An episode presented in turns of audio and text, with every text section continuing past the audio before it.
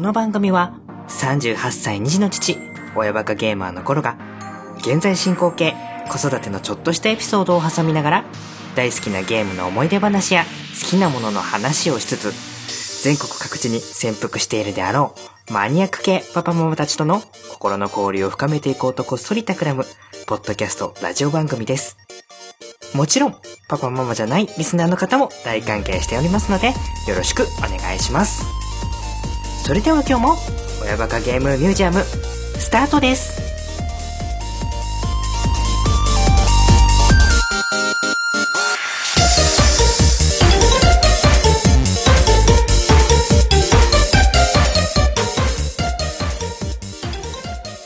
はい、えー今日も始まりました。親バカゲームミュージアム。皆さんこんにちは。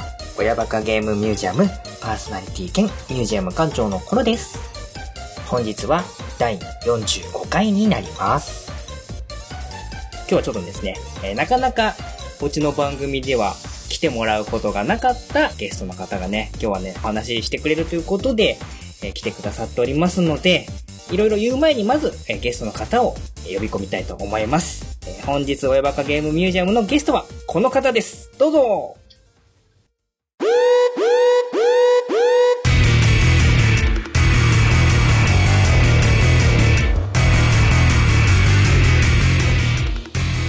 どうも、はじめまして。テレビゲームの中林、カジーと申します。よろしくお願いします。よろしくお願いします。はいどうもありがとうございます。いらっしゃいませ。ということでね。はい。なかなかそのテレビゲームの中林さん、あの、僕もリスナーでいろいろ聞かせていただきつつ、時々ツッコミのメッセージを送らせていただいたりもしてるんですけれども、なんかね、僕のイメージの中で、なかなかゲストに出てもらったりしづらい方っていう印象が勝手にあったんですけれども、それ、みんなに言われるんですよ。ね、なんかね、あるんですよね。そう、あのー、なんて言うんですかね。俺だけの番組じゃないですけど、はいはいまあその、俺も、まあ相方の、まあ小林も二人して、もうちょっとみんなと仲良くしに行こうって毎回言ってるんですよ、実はね。裏ではね。はい。まあ、ただ、あの、あいつは、まあ、自分でも自他ともに認める、あの、コミュニティ的な、あの、そうですねはいあの、コンプレックスがあると。いろいろ、はい、あので伺ってます。で、俺は俺で、あの、どっちかというと、その、まあ、狂犬で、あの、めちゃくちゃ噛まれる恐れがあると。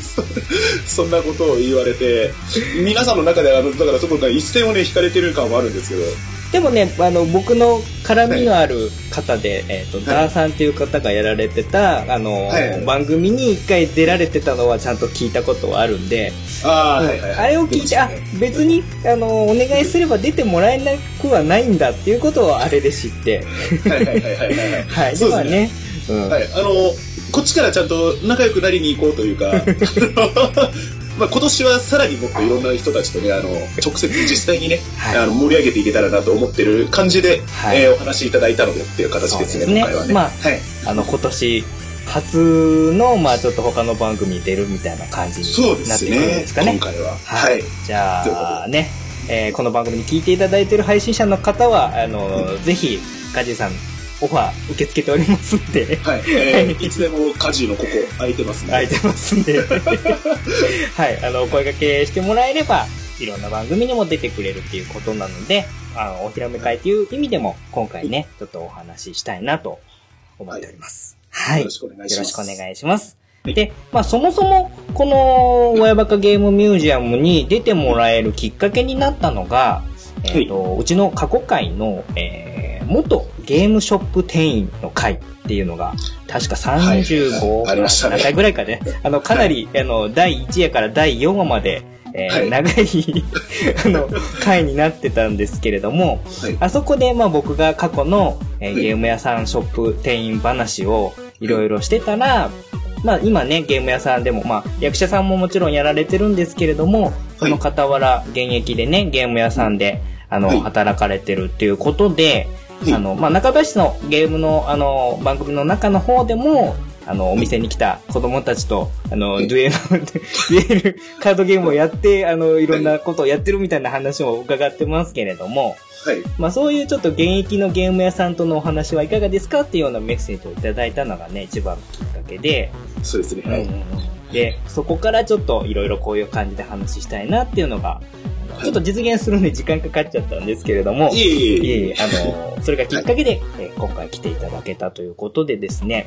はい。はい。で、まあ、あのー今日のちょっと本題入る前に、はいせっかくなんでね、その、まあ、ゲームショップ店員つながりで、僕がお話ししたものっていうのはもうかなり十何年前のゲーム屋さんのはい。ことを思い出しながらお話しさせていただいたんですけれども、もちろんまあ、今働いてる身としてはいろいろ共感するところもあったと思うんですけれども、はい。せっかくなのでちょっと僕がわからない現役の今のゲーム屋さんっていうのところの、まあ、あの、やっててちょっとこれ面白いな、今ならではお面白いなっていうところとか、あとは逆に今ならではの大変なところとかっていうのがちょっとあれば、最初にね、あの、僕個人のすごい、あの、ゲーム屋さんとしてのなんか興味本位ということで、はいあの、軽く最初に質問させてもらいたいんですけれども、はい。はい。そうっすね。俺自体がその結構そのゲーム屋っていうのがまあ地元に一軒しかなかったんですよね。なんで、えっと、そこのゲーム屋さん以外のイメージがその小さい頃ってまあこういうところなんだなみたいな、えっと、どっちかといえば商店街のどこか一個だけにちんまり、ちんまく存在するなんかこういうところでゲームって買うもんだと思ってたんですよね。で、俺自体がそのゲーム屋で、というかまあ今のまあ職場で働き始めたのがもう結構十何年ぐらい前なんですけど、その頃ってまだあの、新品のゲーム取り扱ってなかったんですよ。ああ、じゃあ、もともとはじゃあ中古専門で始めたお店みたいな感じだったそうです、んですかね。そうです。あの、だから古本とか、うん。あと音楽 CD とか、ああ、ああ、ああ、じゃあ、はい。そういった感じの割とこう、中古リサイクル系の、まあ、そうですそうです。あの、お店っていう感じのところなんですね。うん。今もそれが延長につ、延長線上にどんどんどんどん繋がっていって、で、うんうん。まあ新品欲しいよねっていうのを、まあちょっとあの、さらっと、あの、まあ弊社の社長にうんうん言ったんですよ。うん。うんええでって話になって、あ、そうなんですね、と思って。まあまあ、あの、僕のね、あの、ゲームショップ会でも話したんですけど、やっぱり、中古の利益って割とや、あの、大きい、あの、新品売るよりも大きいので、ぶっちゃけ中古ゲームショップっていうのが成り立つのは、あの、そういったところもあるんですけれども、はい。まあでもいろんなニーズを対応しようとすると、やっぱり新品があった方がいいなっていうのもね、特にネットワークにつなぎ出したゲームだと、中古だと認証されないゲームなんかもあたまにありますね。うんはいはいはい。それもあるんで、やっぱりはい新品もやっぱり扱えればっていうところは、まあ誰もが考えるとは思うんですけれども。そうですね。ただその、もう何年ぐらい前からですかね、その、いわゆるゲーム屋さんってどんどん潰れてくラッシュみたいのがありましたよね。だいぶ減ってってますね。んそうんうその、未だにその俺が小さい頃から通ってる、まあ仲のいいゲーム屋さんがあるんですよ。うん。そこは、うちはまだ大丈夫だからってなんか結構言ってくれるんですけど、うんうんうんその周りにそのちょこちょこそうやって、その今を弊社で働いてるような感じのその総合リサイクル業、いわゆる、るにに携わってるようなところすらもゲームをやめてる現状っていうのがうちの近辺では多いんですよ。うんうんうんなんで、今はもう本当にその、まあ俗にうちと、そこの、その地域で生き残ってるゲーム屋さんの2つしかないみたいな状態になってるんですけど、でも、普通にお客さんからしたら、特に今言っていったらダウンロード販売多いですからね。だからね。だからもうパッケージいらないよって思う人にとっては、わざわざ買いに行く理由すらないっていうそうなんですよね状態なんですよね。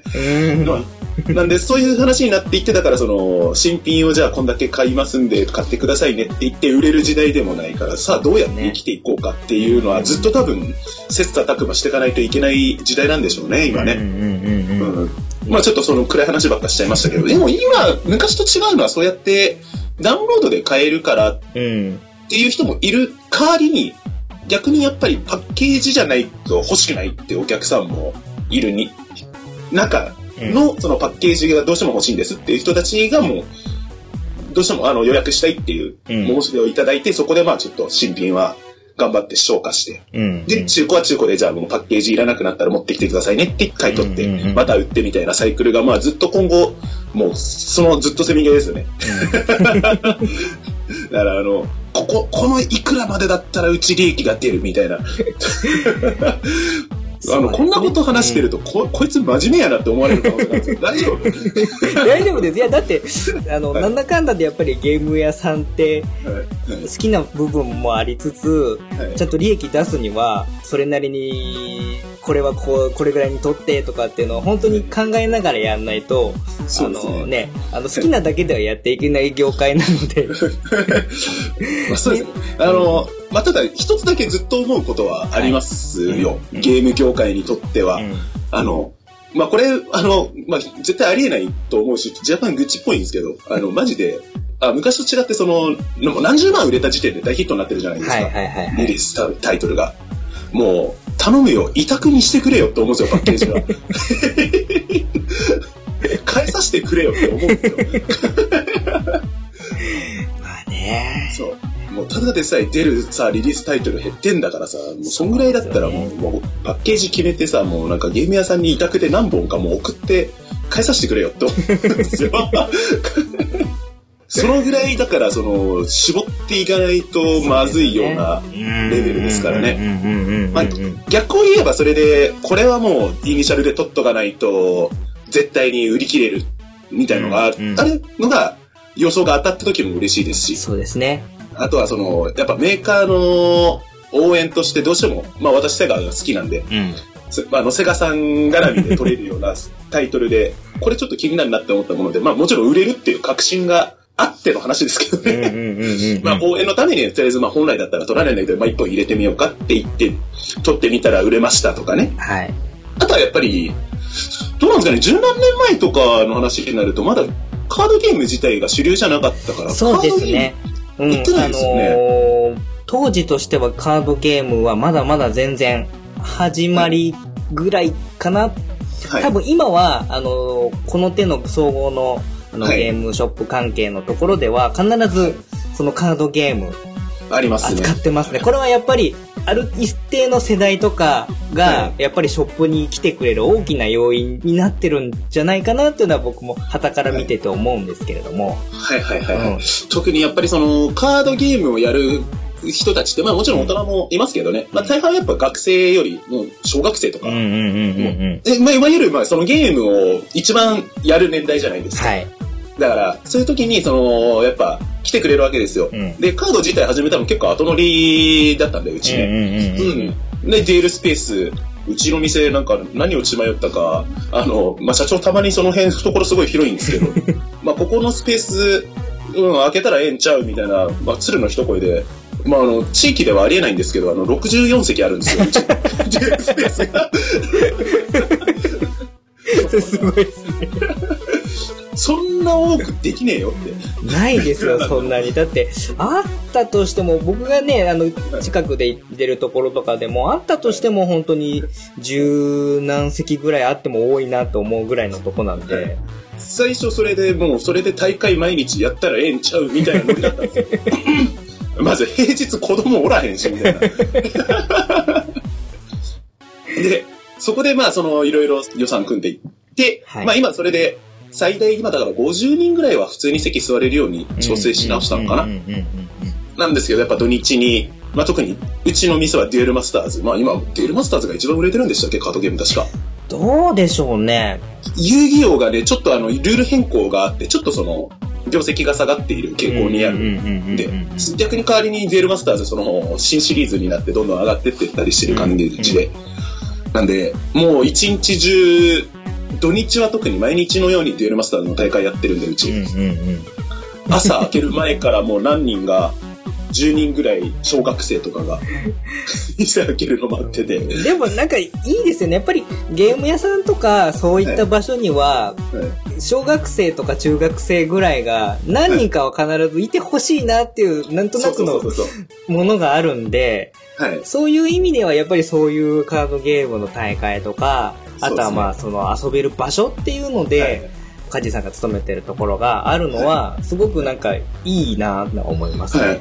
あれですね、あの、特にその、まあ、へ開店前から待っててくれてるっていうのを、そう、遠目から見てると、他のお客さんからしたら、ここは何何か行列ができるような店なの？みたいな。いや、いや、普通にただのイケメンなんだけど、みたいな感じなんですよ。それでまあなんかそれどんどん口コミで広がっていって、今そうですね、だからもう土日の1回の大会で、もう朝一からなんかもう、出るスペースが子供たちでひしめき合ってる感じなんですよ。うん。だから子供たちと話せないと生きていけないレベルのリソースなんですけど。ね。相手が子供であろうと全力で叩き潰すデッキを組むっていうのが、やっぱりね。そうそう。そうそうなんですよ。それ、俺ね、みんな、ちょ、誤解なんですよ。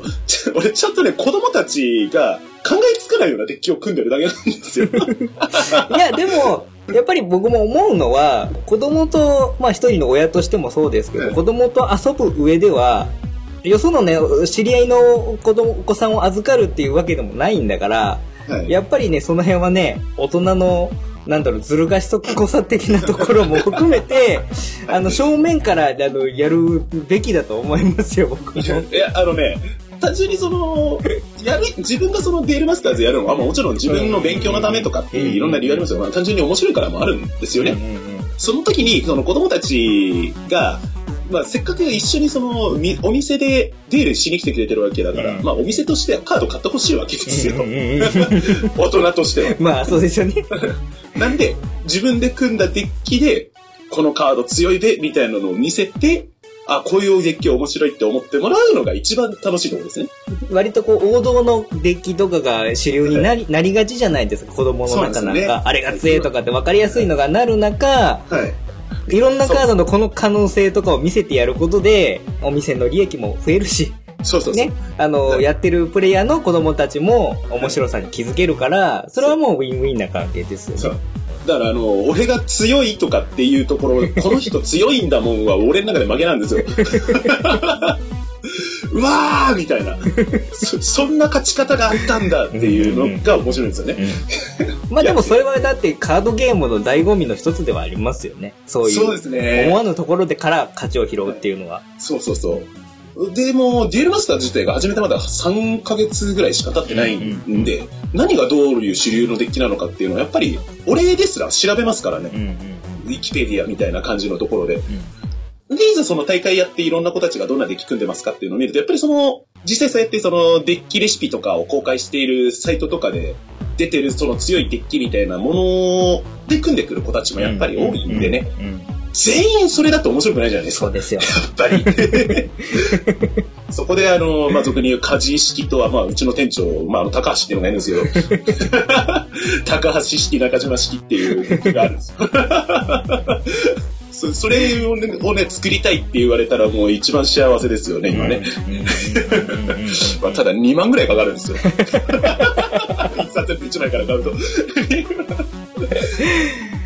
まあね、うん。まあでも、なんか、いいですよね。本当になかなかその子供たちが集まる場所って、昨今公園で子供が思うように遊べないとか、そんなね、話題がいっぱい出てくる中で、なんか、子供らしい、まあお金はね、多少つぎ込んだりはしますけど、僕らが子供だった時にミニ四駆をこう走らせたりとか、はいはいはいはい。なんかガンプラ買いに行ったりとかっていうところにも通じて、形は違いますけど、そういうゲーム屋さんとか、そういった場所に、駄菓子屋さんみたいな場所に、子供たちが集まれるっていうところがまだあるっていうのはすごくいいなと思います。そうですね。そうですね。今、公園とかで遊んでる子たち見ないですもんね。うん寒いからなのかな？そういうわけでもないと思うまあけど。ね いろいろやっぱりね、周りからうるさいと言われたりとかっていうこともね、あったりもするので、いたとしても小さい子供たちが多いですよね。個人的には子供好きなんでね、やっぱりね。やっぱ、その子供たちが遊べる場所が提供できてるのも、まあゲーム屋やってて面白いとこかなって思いますよね。大人になって帰ってきた時に、おお、大きくなったなって、やっぱり言えるようなね、そうですね。うん。感じに、第二の親戚のおっちゃんみたいな感じになれたら、そうです。夢的にね、わかりますよ。でもすごくわかります。うん。だって、たかだか僕が3、4年ぐらい働いたゲーム屋でも、はい。まあ子供なんかね、3年経てばかなりでっかくなるので、そうそうそう。ありますあります。そ小学生だったら、この子みたいな感じで覚えてるわって思って、な数年後かに帰ってきた時に、俺より背が高くなってた子とか、そうでっかくなったなとか。あるから、余計長く勤めれば勤めるほどそういうのはね、やっぱり第二の親戚のおじちゃん的な感じにね、はいなって。もう、で、もう一回またなんか遊びに来てくれるようになってくれるのが一番幸せですかね、今ね。うん。大きくなっても欲しいものがあるんだって。まあ、うちゲームだけじゃないんで、んゲームカードだけじゃなくても、なんかアパレルとかやってるところもあったりするんでうんうんね。うんうん。うん。そう、全年齢をフォローできるような感じの お店にしたいなと 思ってますけど。はい。わかりました。はい。すごくね、やっぱり聞かせていただいて、今は今なりのこう生き残り方もあるし、まあそういった子供たちの関わりも確かに残ってるっていうことなんで、まあ数はね、やっぱり少なくなってますけれども、僕もまあ地元のそういったことをやってるゲーム屋さんはね、なるべくちょっと通ったりして盛り上げていきたいなとは思ってるわけなんですけれども、結構ね、盛り上がって、もっといろいろ聞きたいこともたくさんあるんですけれども、今日はちょっと別に、カジーさんをお招きしてお話ししたいことがありまして、はいで、それをちょっとこれからお話しさせていただこうかと思うんですけれども、はい。はい。まあ僕の、まあ、番組の中でもそうですし、あとはね、あの、テレビゲームの中林さんにもちょっとメッセージ投稿などでね、あの、ネタ的につぶやいたりさせていただいてるんですけれども、僕が個人的に一人で遊んでるゲームの遊び方で、ポッドキャストをやってる、まあ、配信者の方を勝手にいろいろオリジナルキャラとして登録をして、ゲームの中でいろいろ活躍してもらったり、ある時は、あの、ネタになってもらったりとかっていうことで、えーそういう遊びをね、現実とゲームとこう、リンクさせて遊んでる、ポッドキャスト妄想伝なる遊び方をちょっと最近は、ここ1、2年やらせてもらっていて、で、二人にはお断りしてないんですけれども、なんだかテレビゲームの中林の、えーカジーさんとタスさんにも、勝手に、勝手に大変日頃からお世話になっておりまして、ね、あの、メッセージも送らせていただいてますけれども、ね、まあ、それで、数あるポッドキャスターさんの中でも、特にカジーさんのキャラクターはね、いろいろとこう、ネタを提供してくれる、あの、優秀なキャラクターであることが多いんで、今日はね、それにちなんだお話をしたいなと思っております。はいはい。で、えっ、と、一応ね、過去にやったその遊びとして、えっ、と、三国志13のえパワーアップキットっていうのと、あと、X コムツっていう、これはまあ、エイリアンと戦う戦術シミュレーションゲームなんですけど、こちら、三国志の方は、えー、カジー狂犬、えー、活狂犬というキャラクターで、えー出てきていただいておりまして、まあ、X コム2の方は普通にカジーということで、えー出てきていただいて、基本まあこの相棒のタスさんと共に、いろいろ遊ばせていただいてるわけなんですけれども、はい。で、まあ、特にこの三国志のゲームに関して言うと、あの、断りもなく、なんとプレイヤーキャラクターに僕が 勝手に。あの、抜擢しまして、その、佳境剣伝ということで、一時期ちょっと遊ばせていただいたっていうこともあるんで、はいまあ、その辺も踏まえつつ、まあおそらくね、そんなに、はい。あの、深くは話できないかもしれないんですけれども、まあ、せっかくその三国志を題材にしたゲームに、カジーさんが出てきていただいてるので、ちょっと今日は三国志にちなんだお話と、あとその、佳境剣という、えー武将がどういうキャラクターだったのかっていうのを、えーネタ的にちょっとお話をしていきたいなと思います。はい。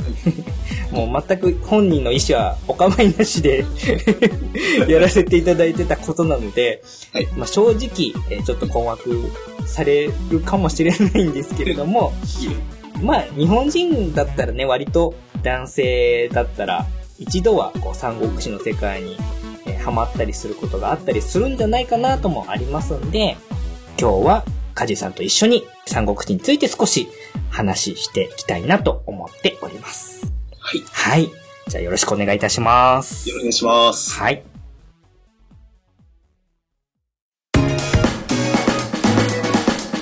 親バカゲームミュージアム。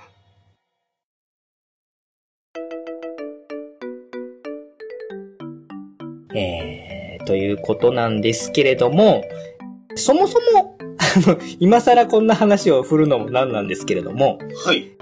カジさんは、はい三国志自体ははい。読んだり見たりしたことはあります？えっとね、小説の方はね、ちっちゃい頃に、どっちだったら演技だったのかな、うんをなんか、小学校の図書室で貸し出してたんですよね。それをね、読んでね、なんとなくでしか覚えてないんですよ。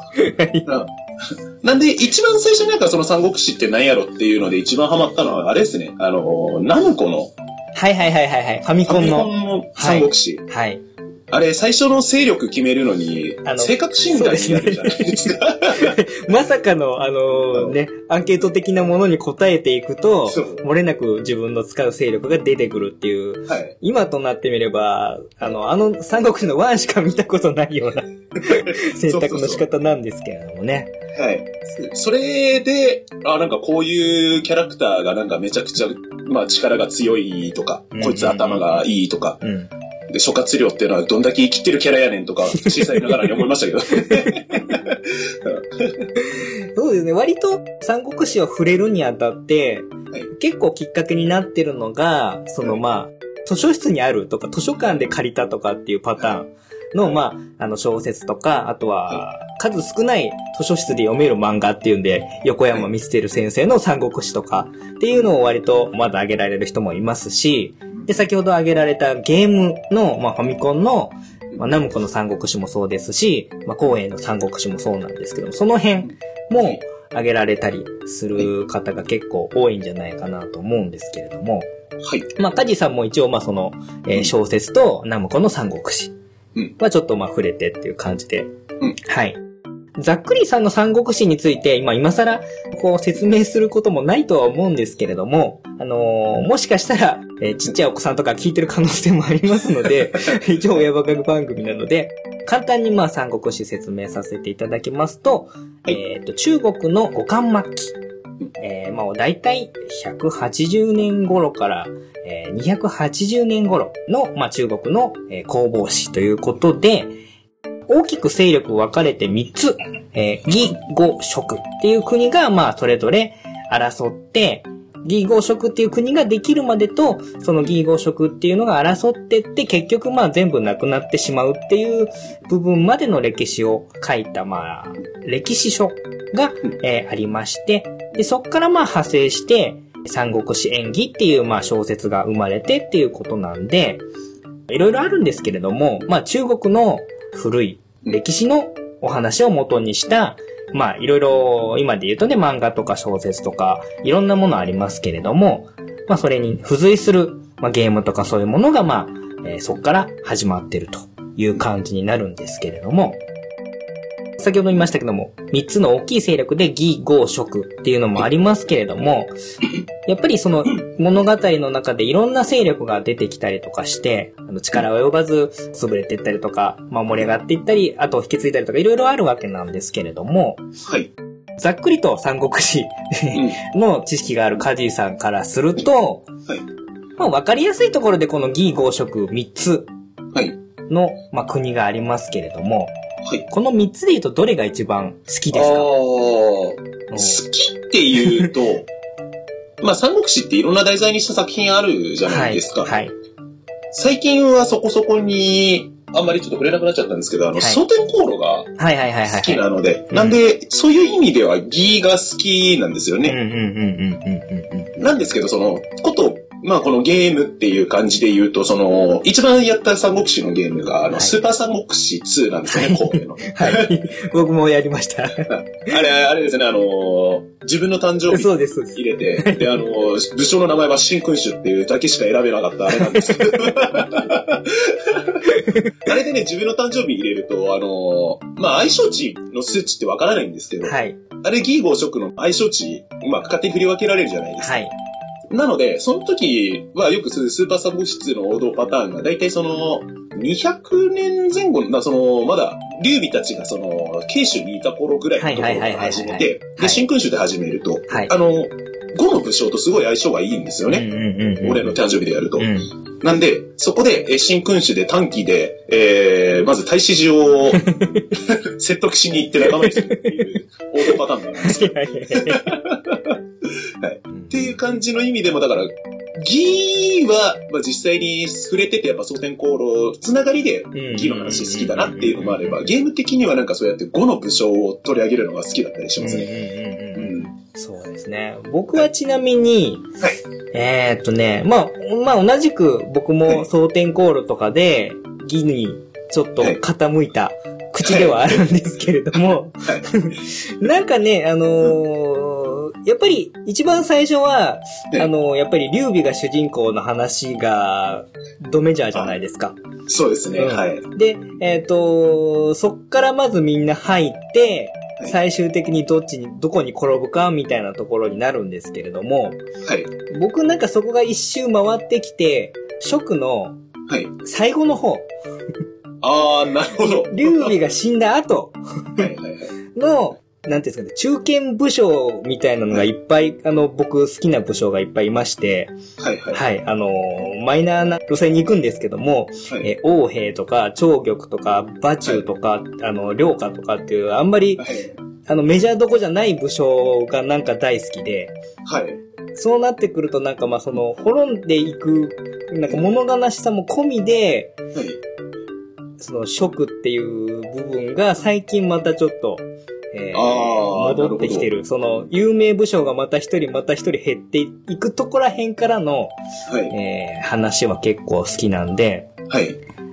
そうですね。今どこかって言われると、この3つでいくと、うん。食かなっていうところに今なってますね。あー、なるほど。じゃあ逆に言えば、はいその中で、じゃあ一番好きですって一人あげるとしたら誰になるんですか？えーっと、食の中ですか？食の。はい。食だと、そうですね。うーんと、まあ、さっき名前挙げた中の、はい。えーっと、王兵っていうはい武。将がいるんですけど、はい。あの、これは、えーっと、もともとは義にいて、はい。えー脅威とかと一緒に、こう、職に下る武将。はい。で、そっからまた、あの、職に忠誠を誓って戦い続ける武将なんですけれども、はい。この王兵さんっていうのが、文字の読み書きができなかったのかな、あー、なんか、うんそうだったかな。はい。そう、それですごく馬鹿にされてたんですけれども、はい。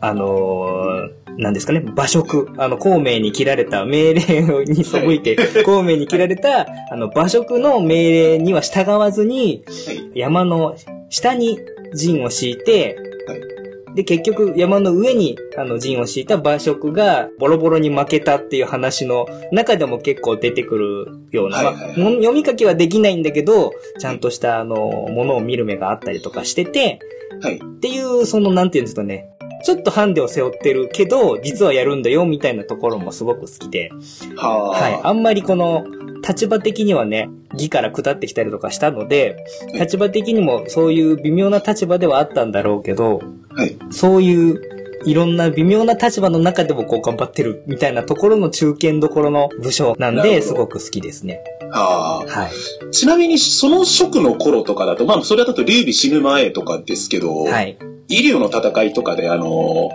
シャマカを解き伏せに行った馬領の話とかもなんかそこそこ熱くなるエピソードがあったりしましたよね。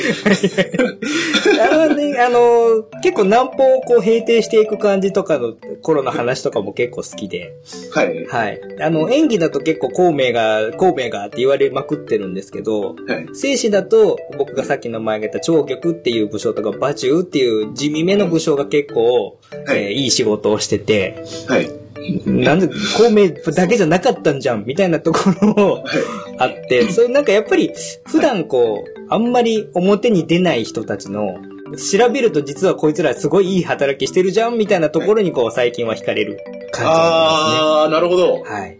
縁の下の力持ちそうですねみたいな。はいそういう流れで言うと、職の話なんですけど、はい俺逆に裏切って壮絶な死を遂げた奴らとかいるじゃない います、ですかい。ます、います。俺その時にその職の最後の方で言うと、やっぱ義援のエピソードで、はいはいはいはい。実際見るとただただ裏切っただけじゃんって思うんですけど、うん。三国志ってやっぱこんだけ長くね、日本人でも親しまれてるんで、はい。義援がどういう風にして裏切って、ああやって死ぬことになったのかみたいなことをなんか、ももちろんそれも妄想でなんですけどね。その、義援はものすごく死の間際まで職のことを考えてた上での結果があれだったんだみたいなことをいやー、そ、それは思いますね。っていうことをやってるのがね、なんか昔ニコニコ動画で見たことがあって。うんそうですね。あの辺も結構いろいろ考えるエピソードだと思いますよ。うん。うんだからなんかその、聞きかじりとかなんかその流れでとかしてしかもう覚えてないから、ここで実際こんなことやったんだったところで知らないんですけど、逆になぜこんなにこいつ評価低いねんみたいなのを改めて再評価を求めてる人たちとか がいたりするから。結構ね、あの辺はね、議員に至ってはだって、あの、三国無双とかだと、ちょっとなんか、片こそみたいな、野蛮なキャラクターにされてるじゃないですか。はいはいはい。あれもなんかちょっと、もう、かわいそうだなと思ったりもしてるんですよね、僕ね。無双に至ってはそうですね、義援と長江は最初見た時になれなかったですよ。そうです。なんでこいつ北斗の剣のユダみたいな格好してる。とかありましたけど。ありますね。うんはいはいはいはい。あとは、あの、カジさんははい逆に、義語職にとらわれなくても全然いいんですけども、はい。推しの武将って言いますか、この武将は結構好きだなっていうのはいます？まあ、この辺ベタになるんですけど、はい。俺はね、やっぱりね、あのー演技よりも、生死の方でものすごい活躍を残してる長領がやっぱ好きなんですよね。ああ、わかりますね。長領は本当にすげえやつなんだっていうか、ねその、そういうエピソードも含めて、やっぱそのね、主人公というか、まあ、主役の中である関を義に引き入れたのも長領ですしね。敵なんだけど、やっぱ評価、まあ、なんつうんだろう、例えて言って、何だったらわかるかわかんないですけど、まあ、敵なんだけど、もうみんなから愛されてるみたいなポジションのやつは、やっぱ、昔から好きですね。主役に据えやすいですし、やっぱ本書いてたりするので、うんそういうキャラって。うん。っていう意味での長領と、あと、なんだろうな、あとあれですね、蒼天航路だけの話で言うと、はい。俺、各家のキャラがすごい好きだったんですよ。かります。僕も角が好きです。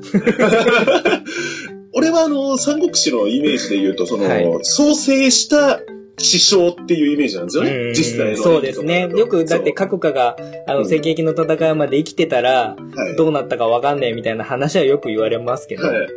で、そういう時にその各家の紹介文とかを大体何がしかで見たりすると、その各家は、まあ、ものすごい人だったんだよってイメージしかなかったんですよ。はい。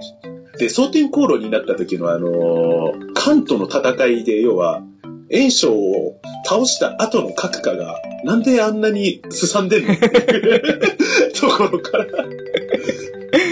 何をイメージして各家こういう風なキャラにしたの？その実際に読者側としてすげえ疑問で、あれうん。確でかに、あれ、かなり、やつれてたというか、焦燥しきってましたよね、あの時。そそうですね。でもあの名言大好きなんですよ。あの、あんたらから戦の匂いがしないんだよそう。そう言ってました、言ってました。ああ、かっけえなこいつっていうのを改めて思って。はい。っていう意味で、だからやっぱ義のその長領と角化かな。そうですね。まあ、やっぱり魅力的なキャラクターがいっぱいやっぱりいますよね。そうですね。に関してはい。言うと。うん。うんうんうんうん。そうですね。じゃあ、僕も一応、これも一応義になるんですけど、多分ね、あんまりその義のイメージがないはい。人だと思うんです。僕がね、実は今一番推してる武将はい。なんですけれども、い陳東って覚えてます？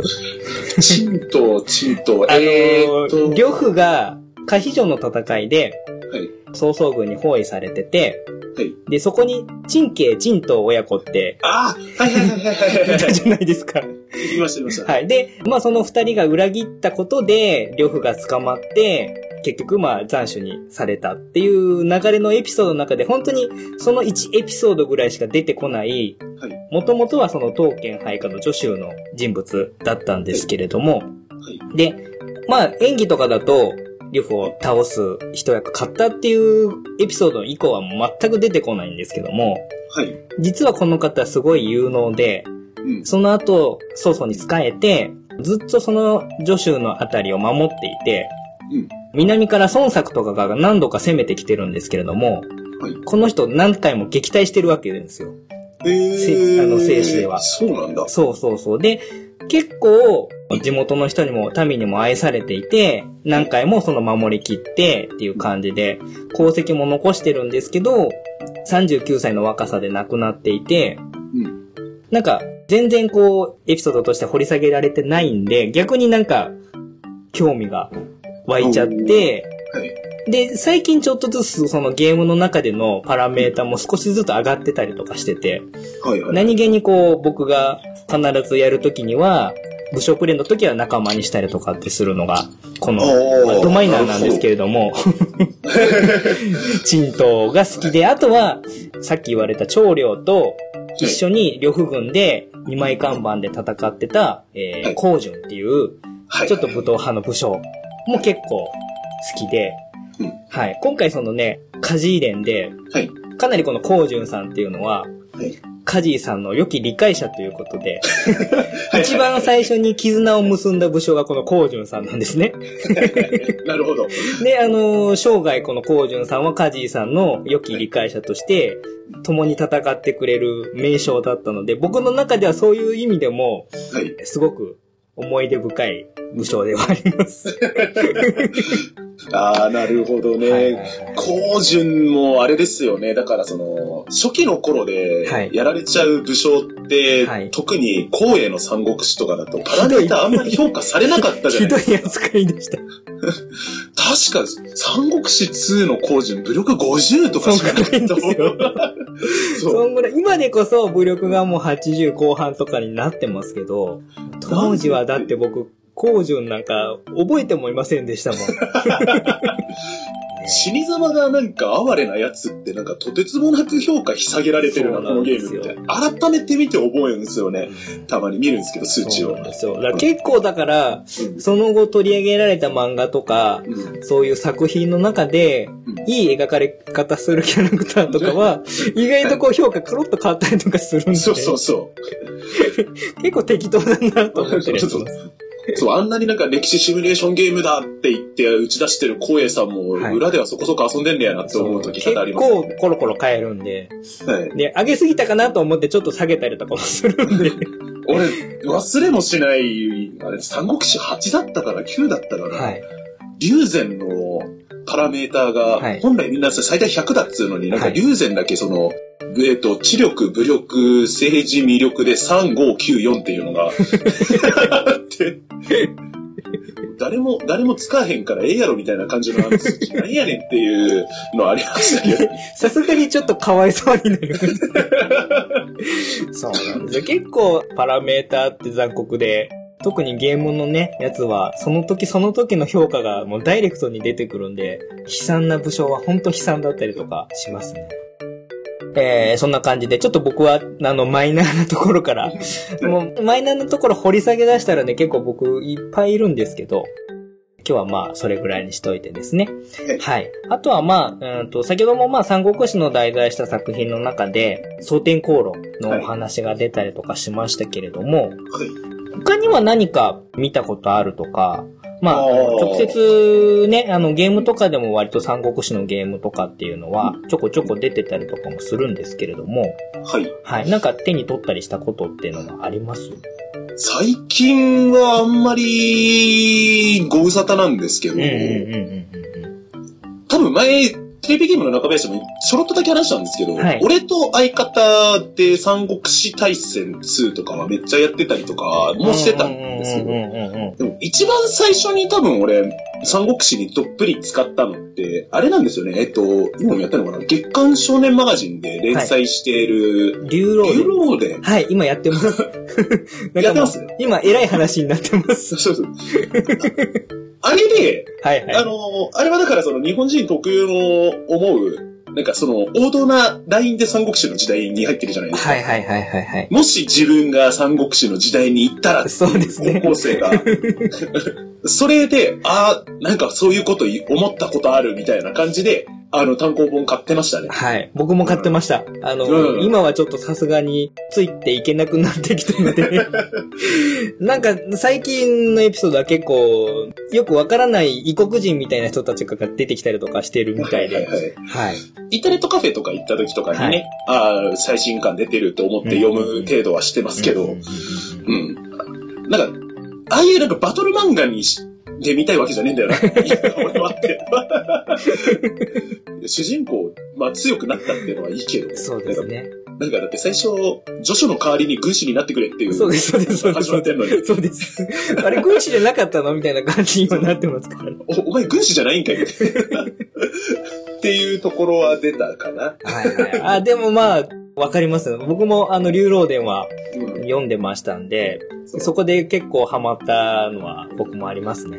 そう。うんうんとか、あとやっぱりあれっすかね、まあ、あんまりなんか、がっつりやり込むってことじゃないですけど、やっぱり三国無双とかはうん。うん。ちょこちょこにやっぱり情報とか見たりとかはして、てプレイしたりはするので、うん。あの、つかず離れずみたいな距離のレベルの三国志のなんか好きですみたいそうな。ですね。まあ、結局、歴史ものの題材してるゲームのうん弱いところは、うん結果は全部同じっていうことになっちゃうじゃないですか。そうなんですよ。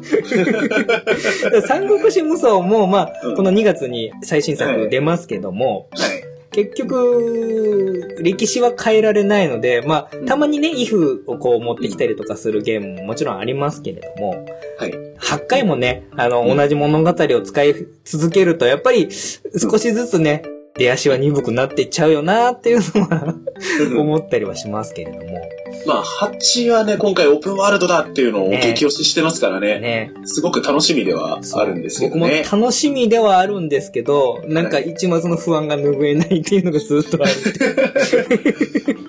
まあまあまあまあ、まあとりあえず、俺は基本的に発売日にゲーム買わない人間なんで。実際みんながやってみて面白いっていう評価が少しでもあったら、気になったものはやる感じなんでね。うんとりあえず、1週間ぐらいはちょっと様子見てから 考えねる。僕も、僕もちょっとまあ、いいずれはやろうとは思ってるんですけど、8も。他のやった方の意見なんかもちょっと参考にしつつ、最終決定しようかなっていうぐらいのちょっと位置づけにはなってきてますね、三国無双は。あとは、僕は結構覚えてるのは、うんえっ、とね、光栄さんが出してる三国志の別シリーズで、なんかファイアーエムブレムみたいな感じのシリーズがあったんですよ。ああ、英傑伝です。あそうです、そうです。英傑伝シリーズの、それの、えっ、と、パソコン版のやつでしか出てなかったのかな。曹操伝っていうのがあって、はいはいはい。知ってますよ。これのね、とんでもシナリオが結構僕衝撃で、はい。あれは、ファンからしたらふざけんなって思わねえのかなって思うレベルの、いや、でもあれ、あれを出せたのがすごいなと。あの、孔明がね、ちょっと間を貸して、えらいことになるっていうね、話がまあるんですけど。そういえばそれを光栄がやってますからそうですね。あの光栄が。そんな、そんなエピソードを、あまあ、あの、普通にね、進める分岐の話もあるんですけれども、まあ、とあるこう選択肢を選んでいくと、はい。孔明が魔を犯して、その魔を犯した孔明を倒すために戦うっていうとんでもストーリーになっていく、えーこの早々で。これね、ぜひ皆さんね、い一度そっちのシナリオをね、プレイして確かめてみていただきたいですね。よ。多分ね、これ今、スマホのやつで、ちょっと、ソシャゲっぽい要素も入れつつ、はい。なんか、あの、リメイクっぽいので、早々伝が、まあ、iOS のやつだったと思うんですけれども、へーはい。出てたんですよね。で、僕もちょっと気にはなってたんですけども、はい。ソシャゲっぽい感じのものが入ってたんで、はい。やりはしなかったんですけれども、はい。早々伝のちょっとリメイクしたようなのも、そのまま遊べるよ、みたいなのが、売り文句であったんで、はい。もしかしたらそっちでも、そのとんでもシナリオが 選べるのかもとかってちょっと思うと、やってみたい気にもなってるんですけども。へえ。いや、だって、まあ今、逆になんかそれこそ一周回って面白いって思ってくれるのかな 今だったら何でもありな気はしますけどね。まあまあまあまあまあ、あの、劉備が女でしたみたいなそうねとかもありますしね。ありますからね。うん今なら許されるのかな ゆる、許してもらえるでしょう。まあまあまあまあね。まあでもそういう、いろんな切り口で誰それが転生してとか、タイムスリップしてとかっていう話もよくありますし、そういったね、あの、武将が魔を犯しちゃったりとかっていうエピソードが あっても、まあでもそれもそれなりにエンターテインメントとしてね、楽しめるっていうのは、なんかやっぱり愛されてるんだな、三国志はっていうのはちょっと思いますよ。うんもう、逆に本当の歴史を知らないまんま書いてる人たちもいるんでしょ？いるんじゃないかなと思いますよ。逆になんかこの、このエピソード、本当はこうだったんじゃないかっていうのを想像するのはやっぱ楽しいですしね。楽しいですね。うんやっぱゲームにもなるぐらいですから、はいそうやって好きなように武将を動かせるとかっていうのもそうですからね。はい。はい。お話は後半戦に続きます。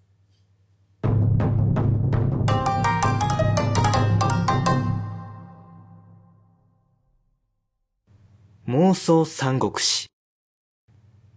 英雄異文録。第一章。か狂犬伝。まさに世界は混沌と言っていい時代であった。あの魔王董卓が生きていたのだ。関東の地にて曹操軍袁紹軍が今まさに死を決戦と戦いを起こす最中での出来事であった。魔王董卓は再び天下を手中にせんと再起。瞬く間に領州益州を平定。その勢いは凄まじく曹操と袁紹は休戦し再び各地へ激文を飛ばした。魔王を討つべしと。そんな中益州の地に一人の若者が訪れていた。若者は姓はか名はじあざ名は狂犬といった。その恵まれた体格の背中には大柄な体よりもさらに一回り大きな大弓を背負っており通り過ぎる人々の注目を集めていた。しかし当の本人はそんな周りの視線を全く気にすることもなく初めて目の当たりにする益州の都の大きさにため息をついていた。はあこれが益州の都というやつか。はあうちの村とはえれえちげえだな。人も多いでかい建物も並んでる。軽い気持ちで一旗あげようなんて都に降りてきたもののこんなに人が多けりゃどこに行きゃいいのかそれすらもわかんねえや。腹も空いたし。さてどうしたもんかね。若者は背負っていた大弓を肩から外すと道端に腰をかけた。幸いまだ日も明るい。見渡せば獣や鳥が取れそうな森も近くにはあった。若者は生まれの村では名の知れた弓の名手であった。その自慢の大弓でどんなに離れた獲物も射抜くことで有名な男であった。鳴りやまない腹の虫をなだめすかせると早速若者は近くにある森へと向かった。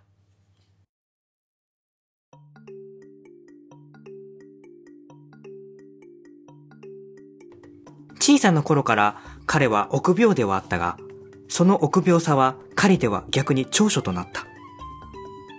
狂犬は茂みに身を隠すと、手慣れた様子で狩りの準備をする。その大弓を器用に隠し、息を殺す。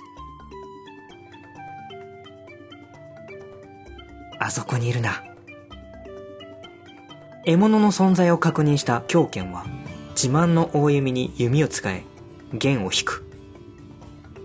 次の瞬間、空気を裂く音と同時に、閃光のような矢が放たれる。ギャーギャーギャー。とさ。森中に断末魔の叫び声が響き、そして地面に何かの塊が落ちた。よっしゃなかなかの大物だ。狂犬は当然のことのように、獲物が落ちたらしき場所へ目指す。あったあった。おお、なかなかの大物の山鳥じゃねえか。地面に落ちた獲物に近づくと、獲物の様子がおかしいことに気づく。彼が言おうとした山鳥には矢が2本刺さっていたのである。こっちの矢は俺の矢だけど、こっちの矢は見たことのねえ模様が入ってる。誰の矢だ？不思議に思いながら辺りを見回す。すると、森の茂みをかき分けて、数人の兵士と一人の将軍らしき男が現れた。おいお前、その獲物はこちらの将軍様が言い落としたものだぞ。手を離せ。兵士の一人が狂犬が抱える山鳥を指さしてそう叫んだ。え？何言いやがる？これは今俺が言い落とした山鳥だぜ。見てみろこの矢。この矢筒に入ってるのと同じもんだろうがよ。これは正真正銘。俺が言おうとした俺の獲物だ。狂犬は自信たっぷりにそう言いのけた。なんだとお前。いいからその獲物をさっさとこっちによこせ。兵士数人が狂犬を取り囲み、今にも飛びかかろうとしていたその瞬間、中央にいた将軍がそれを制した。待て。確かにその矢、貴殿が矢筒に収めている矢と同じものだ。これは失礼した。それにしても見事な腕前。貴殿の矢は、この山鳥の中心を的確に貫いておる。それに比べて私の矢は、山鳥の足に当たっているに過ぎない。ここまで差をつけられてしまうと、言い訳のしようがないな。実に見事だ。そして面白い。そう言うと、将軍らしき男は兵士を後ろに下げさせた。この獲物は貴殿のものだ。さあ、持っていくがいい。突然のことで申し訳なかったな。しかしその大弓、そしてその弓の正確さ。なかなかのものだと思うぞ。もし貴殿が、一介の漁師ではなく、武人として身を立てんと欲しているのであれば、私のもとを訪ねるがよい。私は、当大使に仕える高順というものだ。では、縁があれば、また会おう。そう言い残すと、将軍と兵士は、颯爽と都の方へと戻っていった。その場に残された狂犬は、あっけに取られていた。かっけー。なんだあの人は。やっぱ男なら、ああいう風なかっけえ男を目指さねえと。はあ、いいねいいね。この弓の腕前、活かせるんでありゃ、どこへでも行かせてもらおうじゃないの。高順様と言いましたっけ？この山鳥食って腹を満たしたら、早速都の軍所に伺いましょうかね。自分の弓の腕前を褒められたばかりか。実力がありそうな将軍に目をかけられたとあっては、高まる気分を抑えることはできないのも当然のことだ。山鳥を胸に抱えたまま、狂犬の瞳と体は少しずつ熱を帯び始めていた。待ってろよ、高順将軍さんよ。この俺がでっけえ夢見させてやるからね。気がつけば日は沈みかけ、夜の帳が降りようとしていた。